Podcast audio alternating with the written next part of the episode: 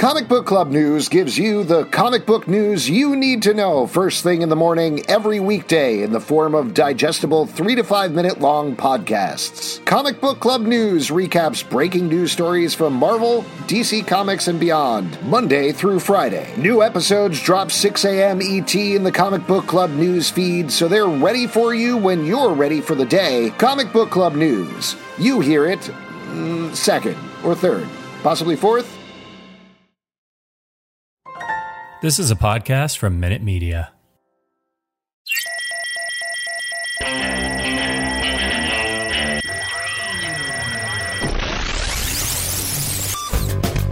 What's up, y'all? Welcome to the Stack. I'm Alex. I'm Justin. I'm Pete. And on the stack, we talk about a bunch of comic books that have come out this week, and we're going to kick it off with one that hits me right in the right spot.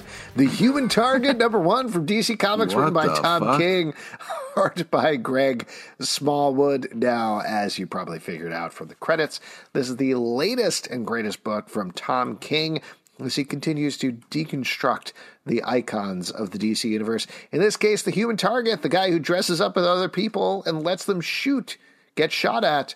Uh, in this issue, the big twist here is that he is going to die in 12 days, and he only has that time to figure out who murdered him. What did you guys think about this? And particularly in relationship to a lot of the other stuff that's been coming out from Tom King, from Strange Adventures to Rorschach and everything beyond. I, I think this is great. I mean, Tom King is able to just find these uh, DC Comics characters that have an emo- an unmined emotional hook, and just he's like, I bet he has a list. I bet he has a spreadsheet where he's just got the like, okay, let's do this one, let's do this one, let's do uh, uh, let's do now Human Target, and here we are. Working our way I down think that spreadsheet.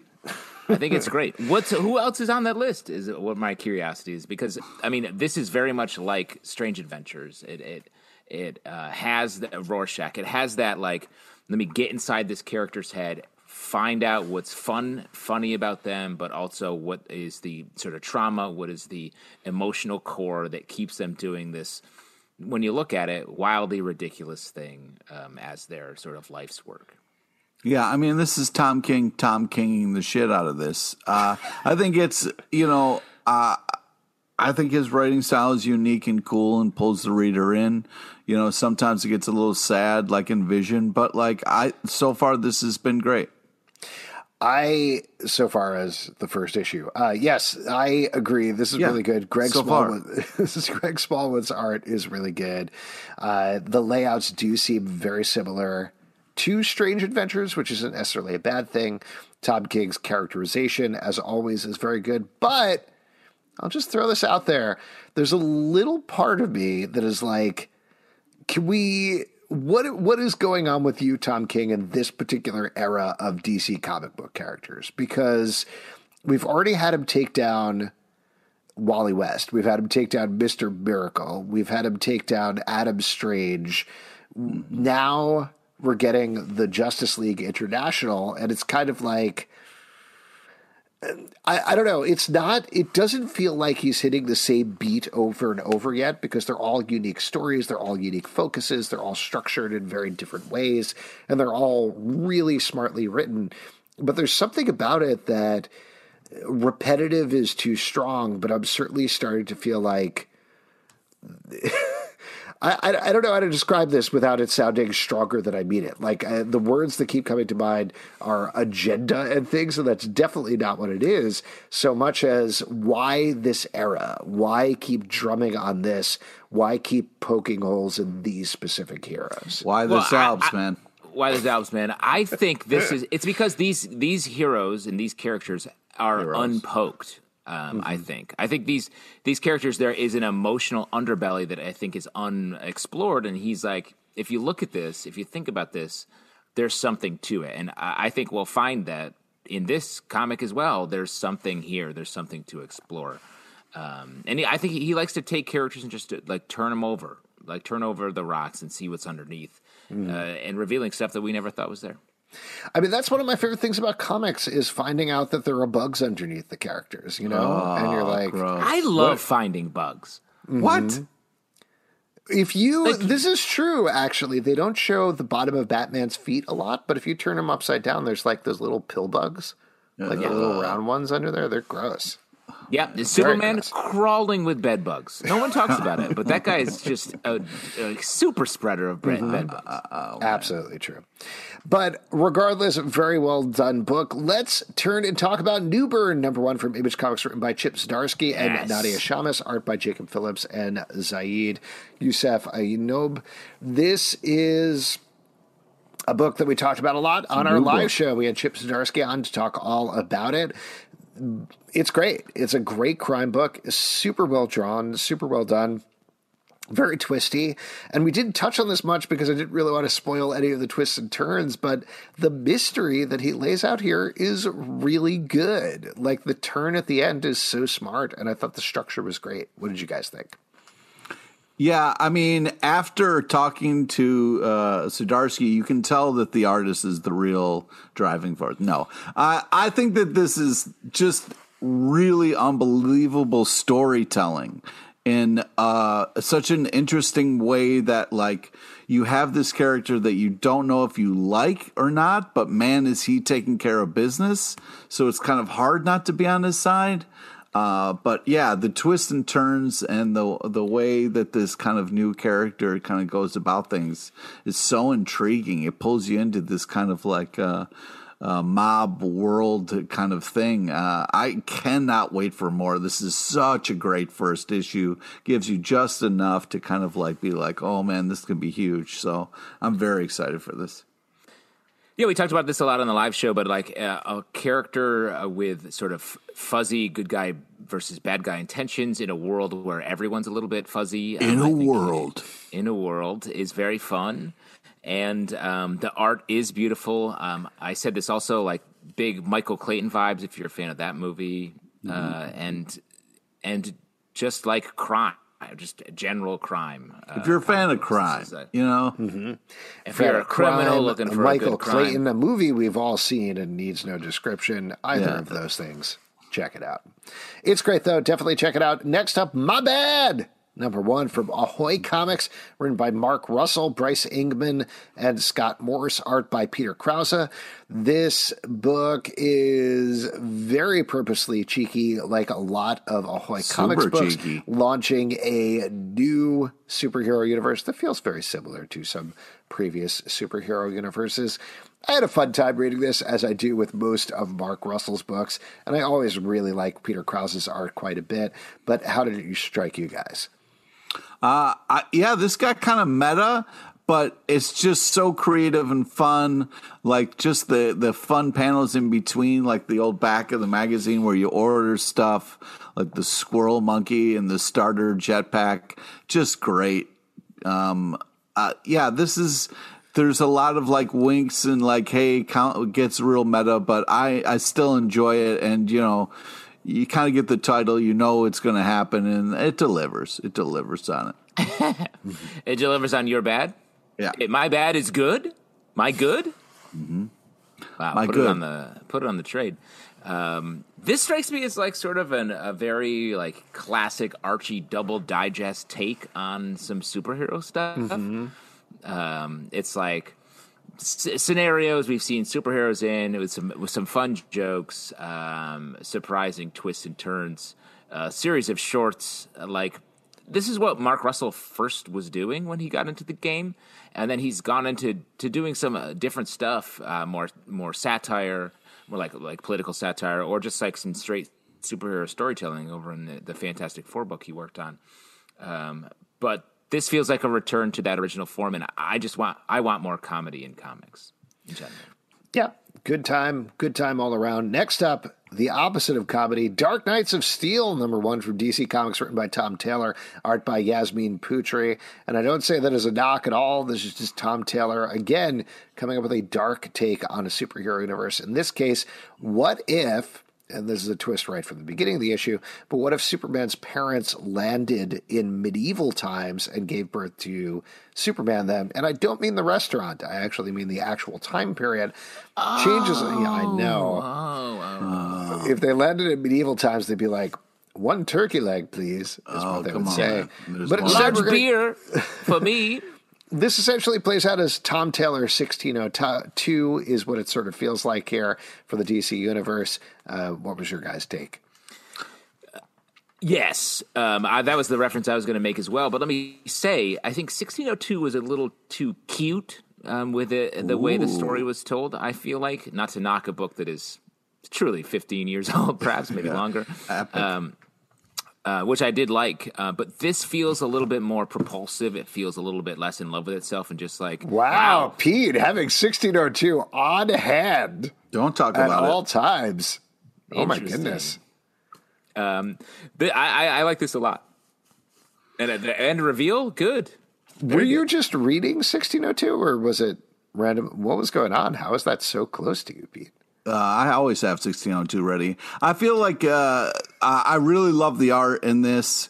Uh, I mean, we've seen Batman, uh, Superman the origin story told so many times, uh, but this is interesting. Um, you know, Green Arrow's cold as shit in this book.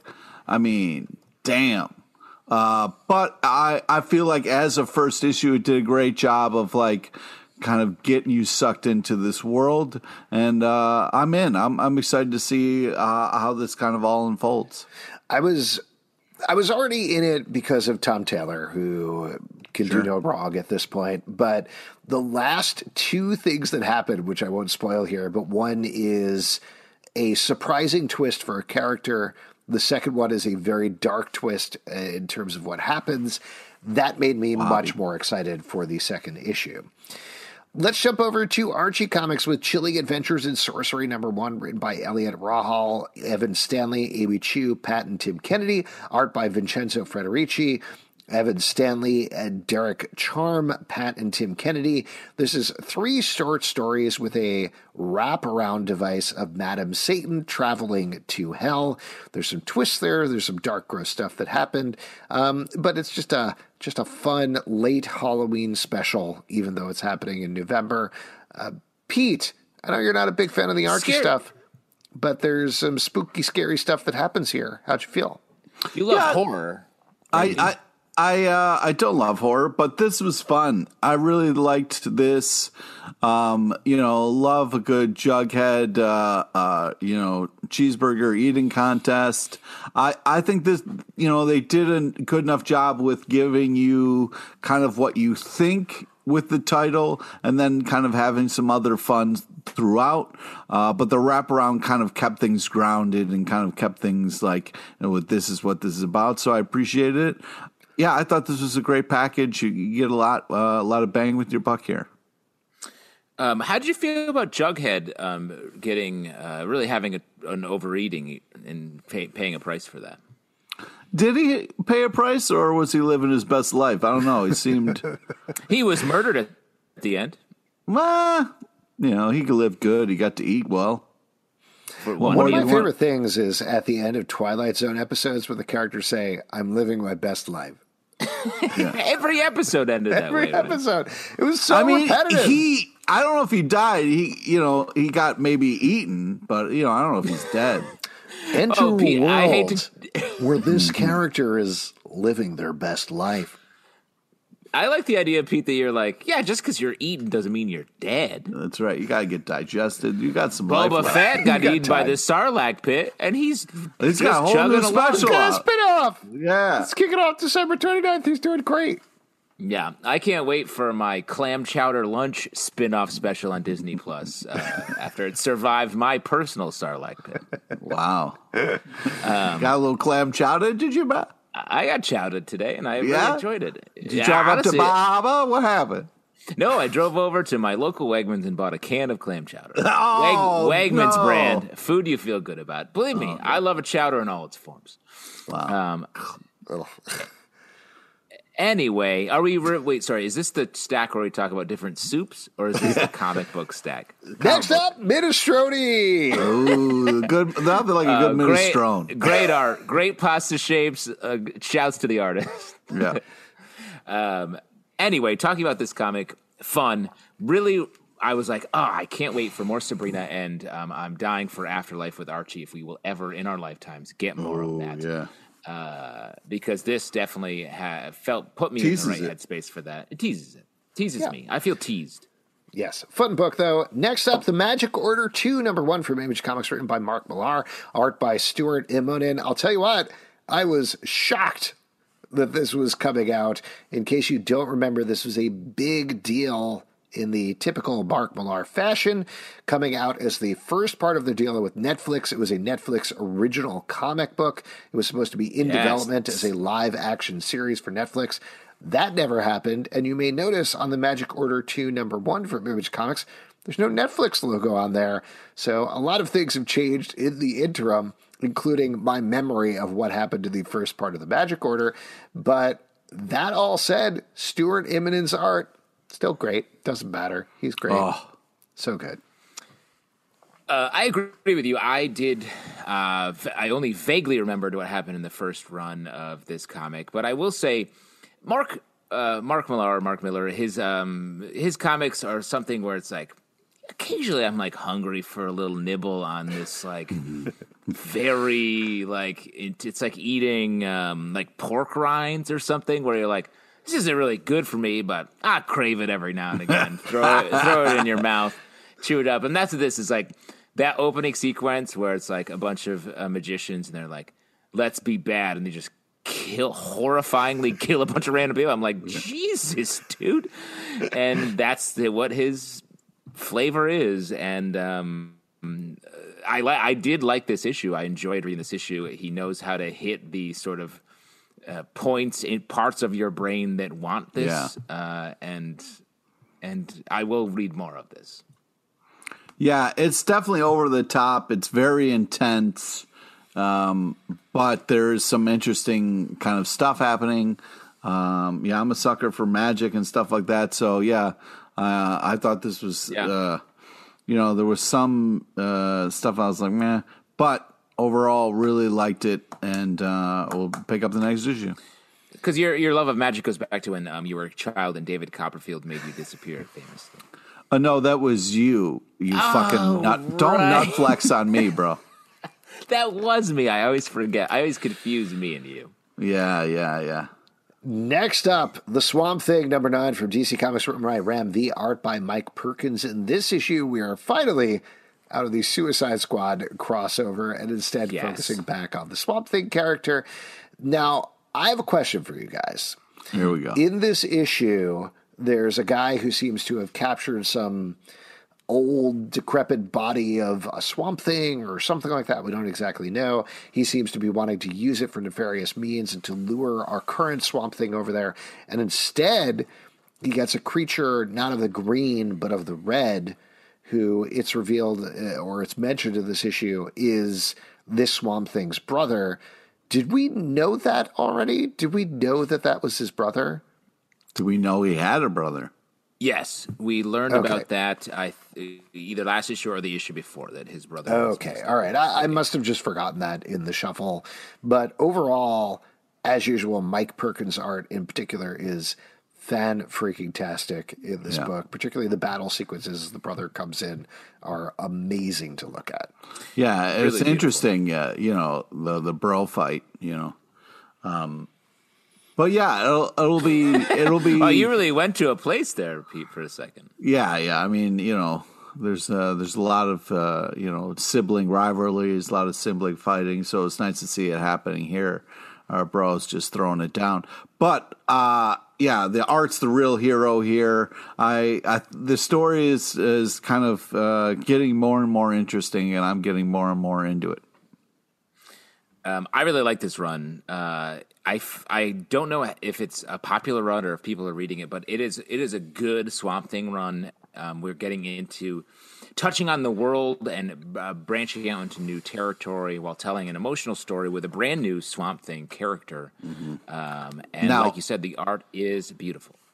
Now, are you worried about the brother? Because you know you have a brother who some would say is cooler than you. Do you think that like this is going to be an issue in in Swamp Thing, where Swamp Thing's got to worry about his cooler brother like taking over his mantle?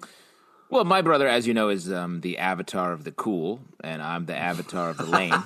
so, uh, yes, we will do battle at some point, and uh, beware the world where the lame wins.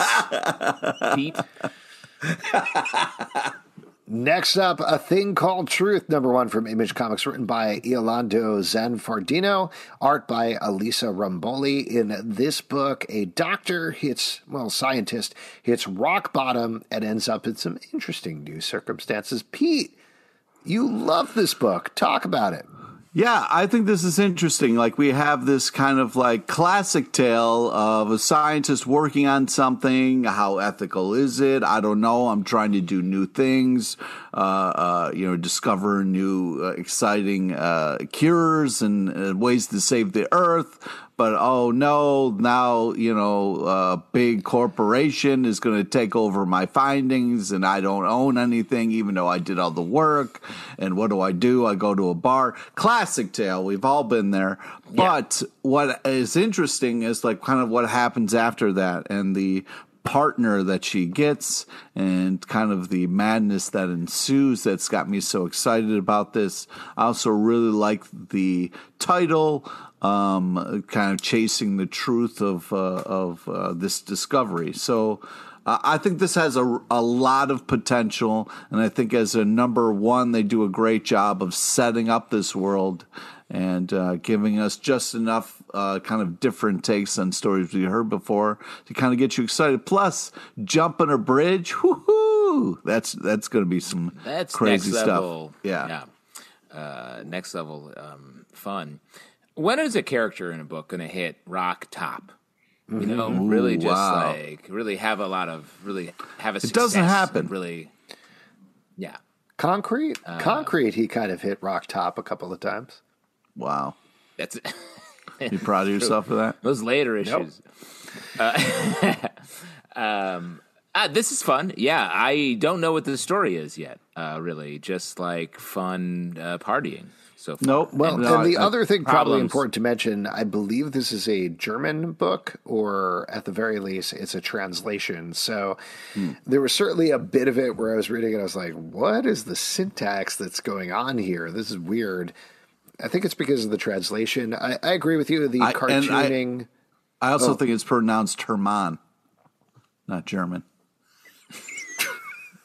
All right, moving oh, on. Oh, Pete- Arkham City. Pete having a laugh. Pete having a come laugh on. on that one. Arkham City, The Order of the World, number two from DC Comics, written by Dan Watters, art by Dani. This is continuing the story of a breakout from Arkham Asylum. There is a doctor from Arkham Asylum who has teamed up with the Ten Eyed Man. And in this issue, we find out the Ten Eyed Man seems to know a lot about a bunch of other escaped folks from Arkham Asylum. Man, the art in this alone, so good. So good in this The issue. art's not alone. Alex, the art is not alone. There are words paired with this art. I didn't read any of the words because I was so focused on the art alone. You know? um, Art I- alone is worth picking it up. this is one of my favorite books um, that DC's doing right now. I think this is great. I feel like there are so many. They've done this sort of like Arkham's loose. What do we? What does that mean for Gotham City? A, a number of times, and this one feels different. And I like the take. Like it feels like we're actually getting the Arkham side of the characters, and we're getting into some weirder stuff. I appreciate it. Um, the words alone are worth picking this up.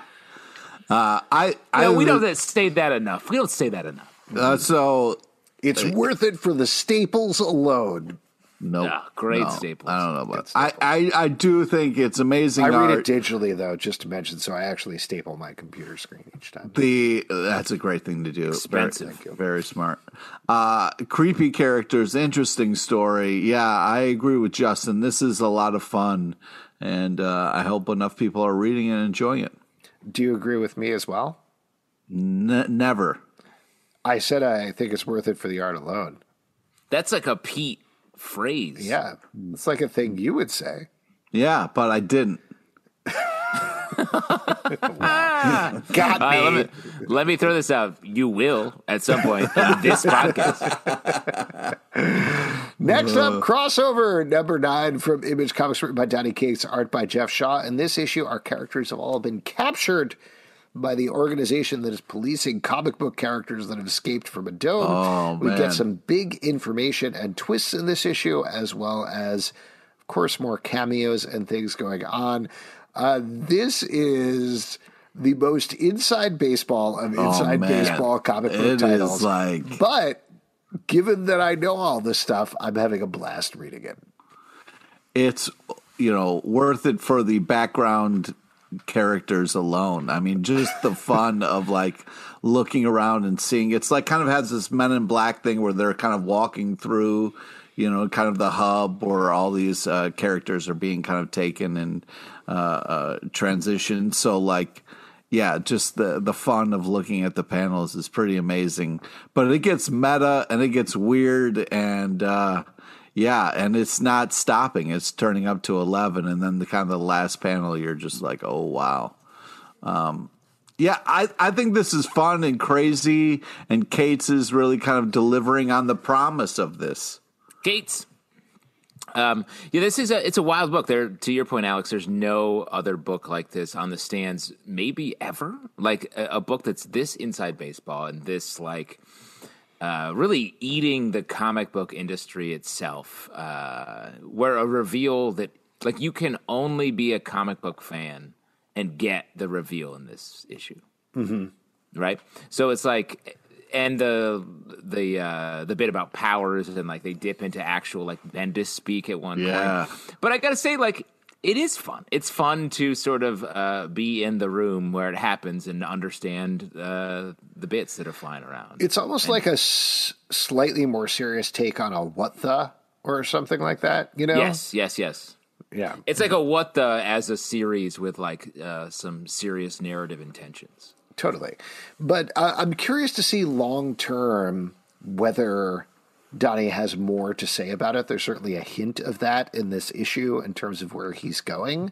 Because right now, at least in this issue, it feels a lot like a fun lark that he's doing. But I- do think there's more underpinning it. There's more pathos, there's more tie to the characters. So, still an exciting read, even though it's often purposefully very ridiculous.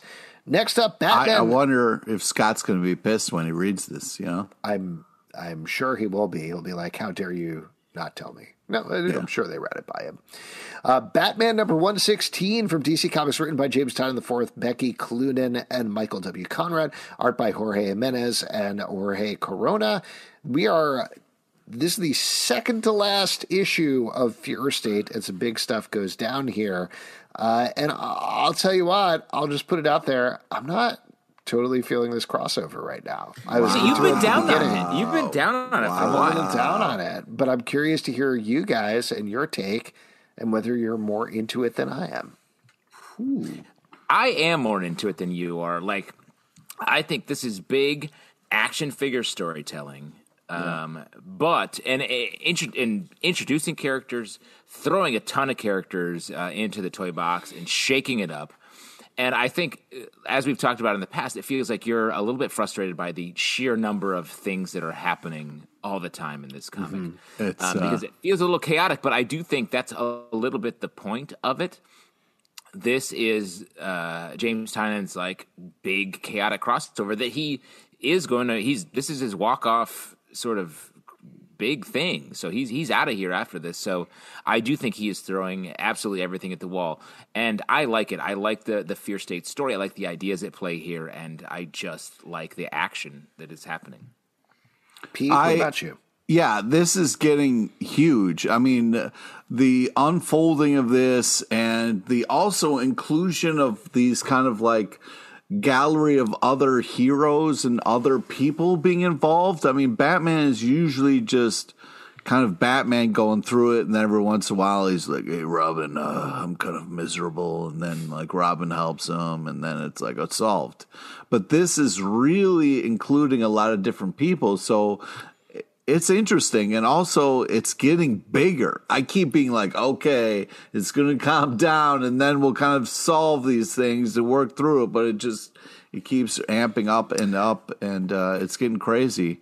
See, uh, but, I'm the opposite way. I feel like it's actually getting smaller, if anything, that it's focusing down on this conflict where ultimately spoilers here, but Scarecrow seems undone pretty simply in this issue, and that we're to this mano a mano fight between Batman and Peacemaker is not as interesting to me as the city wide threat of A, what Scarecrow is doing, and B, that seemingly Ivy destroying the city was part of his plan, both of which were getting undercut here. Um, and I guess part of it is maybe how it all ends up in the final issue, what the repercussions are, what the changes for Gotham City and Batman, and what their statement is. So I'm happy to jump back on board at that point. But right now, I'm the opposite of you, Pete. I actually feel like it's getting a little too small, and I want it to go bigger. Wow, you kind of talk. It sounded like me when I was talking about like the Joker Wars and how they just kind of glazed over that, and I wanted them to explore it more. Mm. Um, but uh, I I do think that uh, I I'm it just keeps adding, adding, and I'm really hoping the payoff is going to be worth all of this. Um, well, uh, but I feel like the payoff's already begun. Like Scarecrow was undone sort of quickly in this issue, but it, has been building up to it. They, they, sort of cracked his code over the course of the last few issues. Yeah. And I would I would say if you just cycle through this without rereading it and just look at the art, that stuff is really it's like like if you were to pay for this like separate, mm-hmm. if you could pay for the separate yeah uh, art uh, by itself Wow. Like it, well, it would be worth it, you would think? Yeah, I guess. I don't know if there's a shorter way of saying that. Oh, okay. Um, also, I want to talk about the backup. Is great, and that uh, you know, spoiler, but that uh, Batgirl hug was very touching. Mm, agreed. Next up, Radiant Black, number nine from Image Comics, written by Kyle Higgins, art by Eduardo Ferigato. Very emotional issue of Radiant Black as our de facto hero deals with the fact that the guy who was chosen for this Radiant Black shoot is still in a coma and what exactly he's oh. going to do about this. There's, uh, not to give it too much credit, but a brilliant story device, I think, here, where it fl- continually flashes forward in time. Mm-hmm. So we get what could have been 10 to 15 different issues of Radiant Black. But instead of having to watch our hero try and fail and figure it out and fight all these different heroes. It just zips past that part. So we get that emotional development. We get him coming to the end of his rope by the end of the issue. So we really feel it. I I loved this issue. I thought this was absolutely fantastic. Yeah, it's good. I mean, this comic is doing such a great job of being a modern Spider-Man. Mm-hmm. Really, Ooh. like taking the sort of like uh, with like Uncle Ben's death uh, being replaced in this by um, his friend's uh, coma. Coma, yeah. And we get the, the, big emotional moments here based around that. Uh, that feels like it's going to become a formative thing going forward from here. When we maybe we didn't have that going into it, and just the like uh, we get to see sort of his life and how it sucks in the same way that back in the day it was like Spider Man's life sucks, and he, this is his escape. Uh yeah, I mean, I I this continues to be really impressive as a comic. Like all the different turns this is taking. Like every time we think we got a handle on this, it keeps uh, uh, changing and improving and getting deeper and better, which is phenomenal. But then I was a little let down by I feel like a little bit of a sellout moment where big bath bombs, you really kind of just took a hold of this comic and it just became a commercial for bath bombs. I mean, I love a good bath bomb, you know, as much as the next person, but you know, I You're feel always like you know, posting those bath selfies on Instagram, right? Uh, no, no. Hmm. Okay. I don't know what you love a soak. Instagram you're checking out, but that is not me in a bath. So I, no, I it's Pete Pete Soaks. Pete Soaks. Instagram. Pete Soaks. You're not, that's not you. No, that's, That's not you. me. It's your. It it's looks you. like you. It's you in a bathtub. Uh, That's not me. The Instagram man. stories are a lot of fun, Yeah, in particular. Great. it's you like different like soaps and bath bombs and stuff that you're getting in. You Right. Like really You thanked easing into sponsors just last week, and you had a hashtag ad. I remember that. And at the end, you're like, you're like, check out Comic Book Club, check out the Stack. You really Well, talk that's about all nice. that. Yeah, and you ended it by saying, "Just to be clear, I'm Pete LePage, who lives in Pennsylvania now." Wow. Yeah, it is a weird very sign specific. off. it's like, well, you can take a bath anywhere. It doesn't need to be Yeah. in Pennsylvania. Yeah. Yeah. And then you said, thanks everybody, in case my co hosts Justin and Alex uh, uh, try to say anything about this. Uh, this is true. Wow. Yeah. You did say this is true over and over again as well. this is true. Yeah, that sounds like something I would do. Absolutely. Anyway, ch- check out Check it Pete out Stokes. at Pete Soaks on Instagram. Dirtbag Rapture, number two from Dark Horse Comics, written by Christopher Sebela, art by Kendall Goode. The idea of this book is there is a woman who has a ghost hotel in her head. There is a specific ghost who has kind of hijacked her whole deal and revealed that there's a world of angels and demons. We get a lot more information about that in this issue.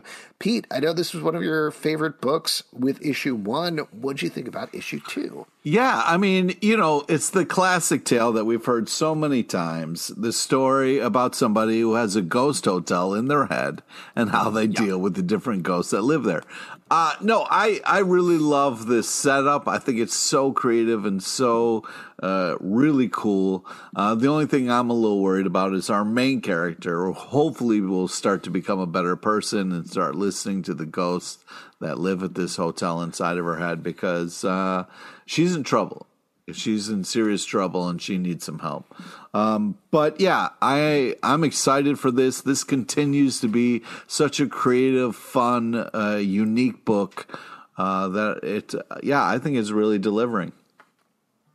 As someone who's been running a ghost motel in his head for a while, I feel guilty. I should really renovate. Yeah, you should. I've actually None been of the running a ghost B and B. It's uh, we only have about four rooms. Your in there. reviews are horrible, by the way. they're terrible, and I don't know why. Just because we say no breakfast, Yeah, everyone wants breakfast. That's Yeah, wants uh, breakfast? people love breakfast. I mean, put out some Pop Tarts or something. I mean, come on. I don't. yeah, that's what money everybody for wants. that. This guy wouldn't even put out some Pop Tarts. Yeah, that's like, all I open up a- needed. Yeah, just give me something. Put out some Pop Tarts. A phrase I've never said before. Uh, I like this book a lot. It is um, it's wildly creative, um, and the the sort of central conflict feels like it's shifting all the time. It's like angels versus devils, and in this issue, it's like they're all just random ghosts who believe. some of them believe they're angels, and some of them believe they're devils. I was like, okay.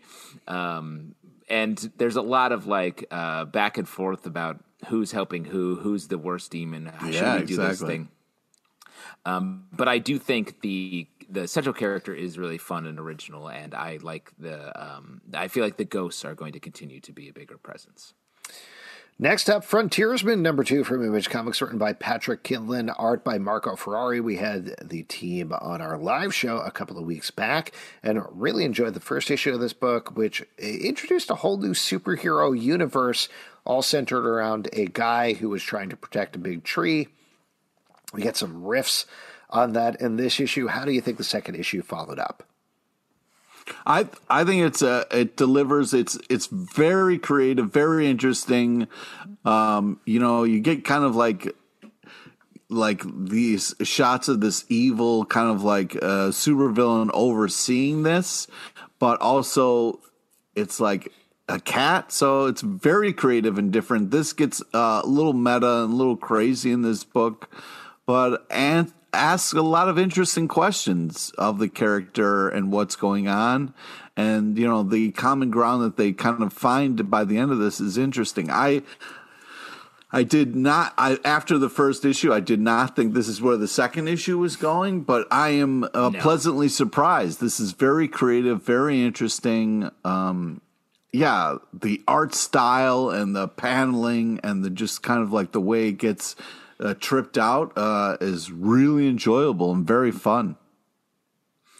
Um, yeah, this this book is written very confidently. Like Yeah. the it's written in a comic universe that no one else has seen before, but it's written as if that universe has been going on for like quite some time. So I appreciate that, and and uh, yeah, the trippy stuff and sort of the uh, the almost Watchmen esque um, confrontation these two heroes have, uh, or this hero and, and villain have, are um, really fun. I'm curious to see what comes next because it really could go anywhere. Next up, Amazing Fantasy number four from Marvel, written by Kaare Kyle Andrews, this is the second to last issue of this book, which finds Spider Man, Captain America, Black Widow, and a bunch of other characters in a very weird, very deadly fantasy land after they've died. And this issue has some big twists for Uncle Ben, in particular, not the rice, but the character. Oh, come on, man. Pete. How'd you feel about this? You doing okay? No, no. Uh, this book weird. This Yeah. book weird. this book, Weird, is a great tagline, and I stand behind it. Oh, nothing else to say. okay. Justin, stop. do you want to talk about this one? Um, yeah, I mean, I really like Kaare Kyle Andrews' stuff, um, especially when it gets it gets weird. But this one feels a little bit. I'm still not. Qu- I feel like I don't quite have my hands on the central premise. It's sort of like these characters died in different time periods, went to this fantastical world where right. you, if you die again, you become like a monster. But if you don't die again, that's okay. You're fine. Um, and Uncle Ben um, is there, and he sort of is orchestrating this because he wants revenge on Peter for killing him, sort of. I like that idea of Uncle Ben being mad and wanting revenge, but the way this plays out, I'm like, I, it's just the fantastical parts don't. I don't have a, a handle on them enough to be rooting for the, the heroes to figure to get through it. Yeah. Yeah, that's fair. That said, some of the images are so fantastic. There's a thing with like a baby storm locked into this machine who's using Captain America's shield to power it. I don't know why the machine is there or exactly what it's doing, but it looks awesome. Looks I great, like the idea. I would almost say, like, pick up this book based on the drawings that Kaare Kyle Andrews has done, and that would make the book worth it for the amount of money that you put out there. Yeah, I, I I do think that the the kind of like fight sequences, especially like the uh, Spider Man stuff, is really bananas. Uh, yeah, I mean, character wise and creative wise, it the the art really delivers. Would uh, anything you want to say about that, Pete? I, I just think if you love art, you should pick up this book. If you love art, yeah. So frustrating. and if you love bananas. The Silver Coin, number six from Image Comics, written by Joshua Williamson, Chris Hampton, art by Michael Walsh and Gavin Fullerton. Another one off issue of this horror anthology. In this one, we're meeting a video game player who was bullied at the video game arcade, finds the silver coin of the title, and things get real horrifying real quick. I'll tell you what. This is maybe my favorite issue of this book so far. I thought this Yeah. was What? so bloody, so gross, and so good. Loved it. Loved it. Pete, I agree. I I can't I believe you didn't issue. love it. I thought this Yeah, was going to be is- right up your alley. I thought Well, this could be. here's the thing. It's a little too close to home. This was a little Mm-hmm. too close to certain parts of my childhood and certain things uh, that I've done in my life. Yeah, Uh, you, you were a- found that you were- evil coin when you were 10, right? well, that's the thing. I would have loved an evil coin because well, it, I was just say, you- popping coins and coins and coins, and you know, You like, wanted an evil one. Yeah, and I you were a an evil playable one. You were a playable character in Mortal Kombat for a while, right? for a, for way too long, way too long. Once you get stuck in a Mortal Kombat game, it is hard to get out, guys. I love What loved was when I your- would. I, I I I know actually because I played as Pete a lot. Uh, it was yeah. Pete versus Scorpion, and uh, he, Scorpion would be like, "Get over here," and then Pete would be like, "It's worth it for the art alone." My favorite thing, though, was Pete's babality, but we don't need to get into Yeah, that. don't oh god, get you would make it stupid. Wow. Pete. That's not nice. Yeah, Well, you know, at the nice- start of the game, instead of it saying ready, it just says "come out." Come out uh, all day, or day. That's a fair amount of self knowledge there. Uh, Justin, you talk about this one then. I love this book. This book is uh, no, there are not a lot of books on the stands that are harsher to their main characters that we're rooting for than this this anthology comic book series. Um, and it's bloody. It's really well drawn. The stories are not just regular horror. It's horror where it, nobody wins in the end. Um, all six issues, I feel like, and this one carries it on, and it feels like a certain a nostalgia for the arcade lifestyle that only a certain group of people Yeah. have lived. Um, this is a fun book, fun issue. Pete, what did you think about the fact that Spawn was in this issue? Yeah, that was cool. Weird. Spawn. Uh, uh, also, I, I just noticed Eastville Mall. Uh, a kind of a you know that's a because my uh, mall was East View Mall, so that's uh wow that's very close. Um, but yeah, like I, I can't even t- like waiting for the maintenance guy to come fix the machine that you are, are playing. I you know there's just a lot. The bullying was real in the arcade back in the day. This this was a lot. Uh, brought up a lot of different things. Uh, but yeah, the the darkness of this was insane. The violence is insane. Like some of these are more artistic than violent, and this issue was just straight up fucking over the top. It's violent, interesting that you is related to it that way. I was kind of more on the other side. I had more of a Wreck It Ralph type upbringing where I, I grew up in a game. Oh, wow, nice. That makes sense. Yeah.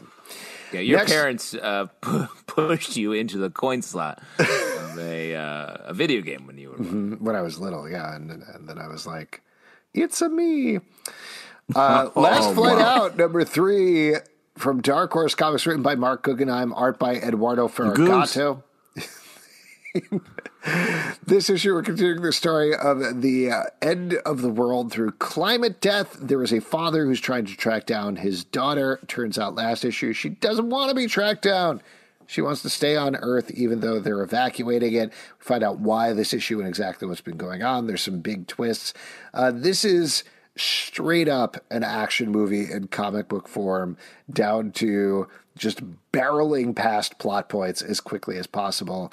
It feels like I mean, uh, this. I don't say this even necessarily with a slight because I'm enjoying it, but I don't know if this is like a comic book pitch that he's putting. Uh, sorry, a TV pitch that he's putting in comic book form, or a movie pitch, or exactly what's going on here. But it, it's one of those things. It do, it feels like a movie pitch that has been turned into a comic book, if I had to guess. Um, because I think you're right. It definitely has that big scene moments, um, even beyond a TV show where it's like a series of small scenes connected to them. It's like couple little small scenes. It's like this is the scene for this uh, set piece area of the script. Um, but it is good. I, I like this book. It's fun. The characters um, we uh, get introduced to a character here and sort of see how his story plays into the main story, and uh, I, I like it. Yeah, I mean, I definitely agree with one of the characters kind of losing it, being like, the fuck, man! Like, people died, and this is all about like your family drama, and like your daughter seems fine, and like, why are we all here?" Um, so I, I think it's it's interesting kind of setup. I'm interested to see like how it delivers on everything.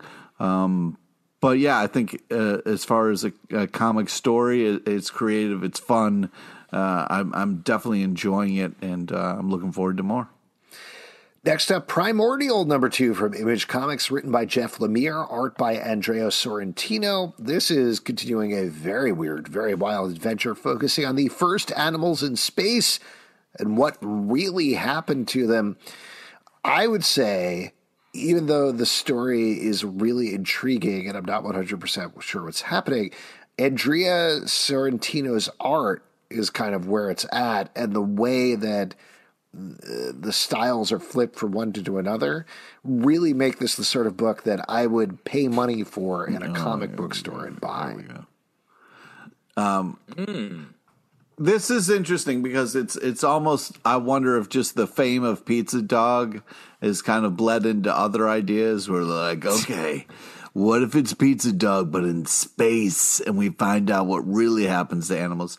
I I love first off, the art and the creativity, I agree with uh, Alex, is really impressive. We kind of get a nose, not a lot of water balloons. It's mainly just the art and the storytelling and the paneling kind of uh, moving us through time and space here, which is very cool and very creative. I think also very tripped out in all the right ways. Um, but I just I just reading, I was like, does this happen without Pizza Dog or uh, or not? Uh, but I think it's it's a very creative, cool take. So why not? Just check, There you were know, this is a this is a real dog that went into space. Yeah, I know. Okay, all right. Just There were dogs before Pizza. Dog, Lucky, I guess. Lucky, Just- yeah, that's what I'm saying. Is Lucky did not go into space. Yeah, I'm um, aware. Okay, I'm just saying we dedicated a whole issue, you know, to Pizza Dog, and it was like this POV kind of thing that is similar to this book. It's a POV from the dog's perspective, you know, in Yeah. space. Pizza Dog went to pizza, and this dog and Laika went to space. Right. I'm sorry if that me. was too wild the concept, Alex, that you were just like, fuck you, I don't.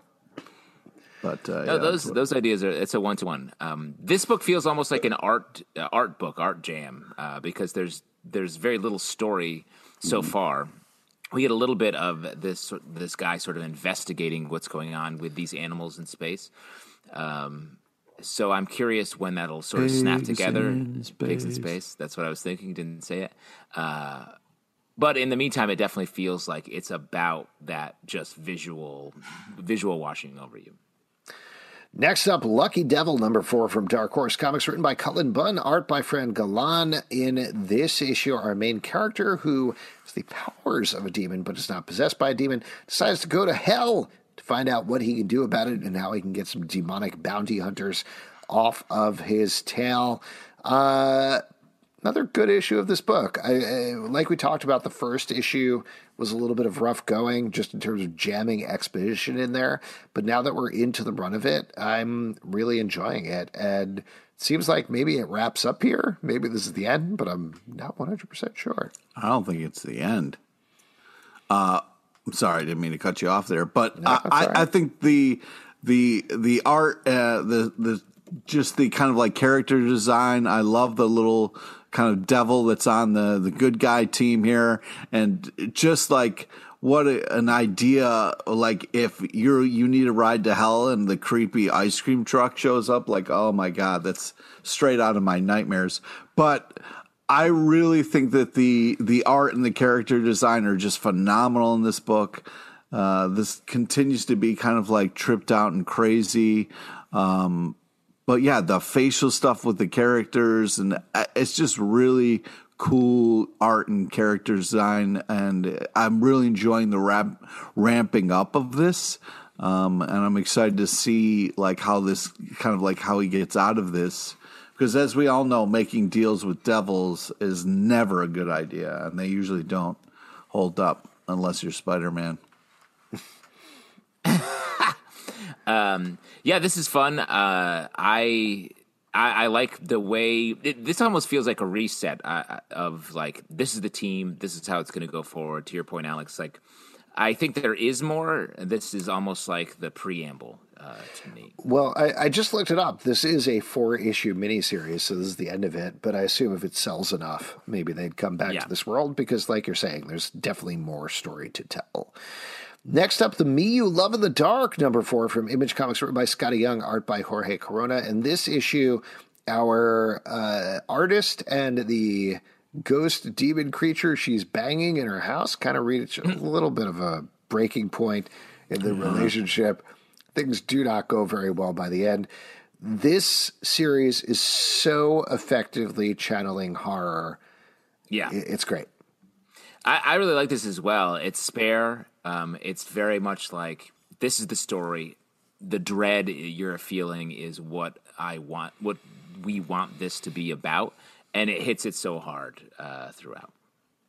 Yeah, I. It's just this thing of uh, I don't. I don't. You know, I want this woman to be happy, um, and I'm worried about her mental state and what's going on. Not going well. it's not going well, but I I also uh, really want it to be worth it for her. You know, like these paintings that she's turning out are uh, hopefully like gonna uh, do well for her life or whatever. But man, it is just you know, you start out, everything's great. Your demon that you're dating is, you know, uh, fueling all your creativity, but you know, and uh, and then it just, you know, gets weird, you know. And I don't know who, if we're pulling for them to work it out or what's going on, but uh, I don't this, think we're pulling for them to work it out. It feels like this entity is feeding on her in some way, and just not to hit the same note I hit before, but we talk a lot about on the show how hard it is to do horror in comic books because it's a still page.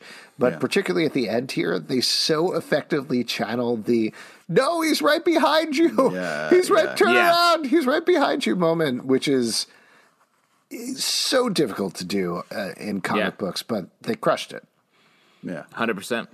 Yeah, great stuff. Last but not least, Orphan and the Five Beasts, number three from Dark Horse Comics, art by James Stokoe. In this issue, we are tracking down another one of the bandits that our main hero is trying to defeat. He has a whole crew behind him, but they come to a town that has some delicious meat. What is going on hmm. with that meat? Well, there's a twist there, which is super smart and you probably won't see coming, but is as gross and insanely over the top as anything we've come to expect from this book. I, I love this. I love reading this book. It's so beautifully drawn. It's great. This book's wild. You won't see more eyes popping out of heads in a comic than this one. Everyone's stressed. It's yeah. This is just a real fun uh, you know, great art, great character design, and creepy enough in all the right places. Yeah, I think this is just uh, just a fun fun issue. I, I think this is like overall the art that, uh, that they're telling is great.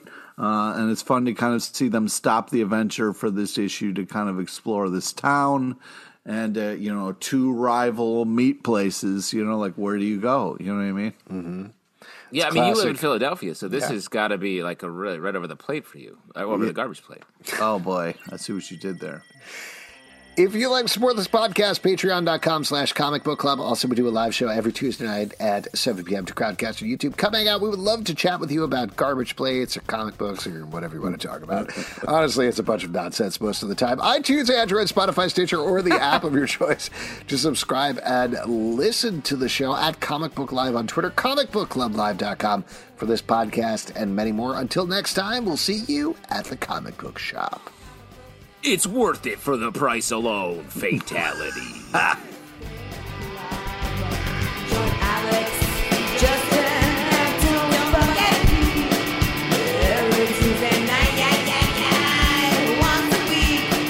blow your mind.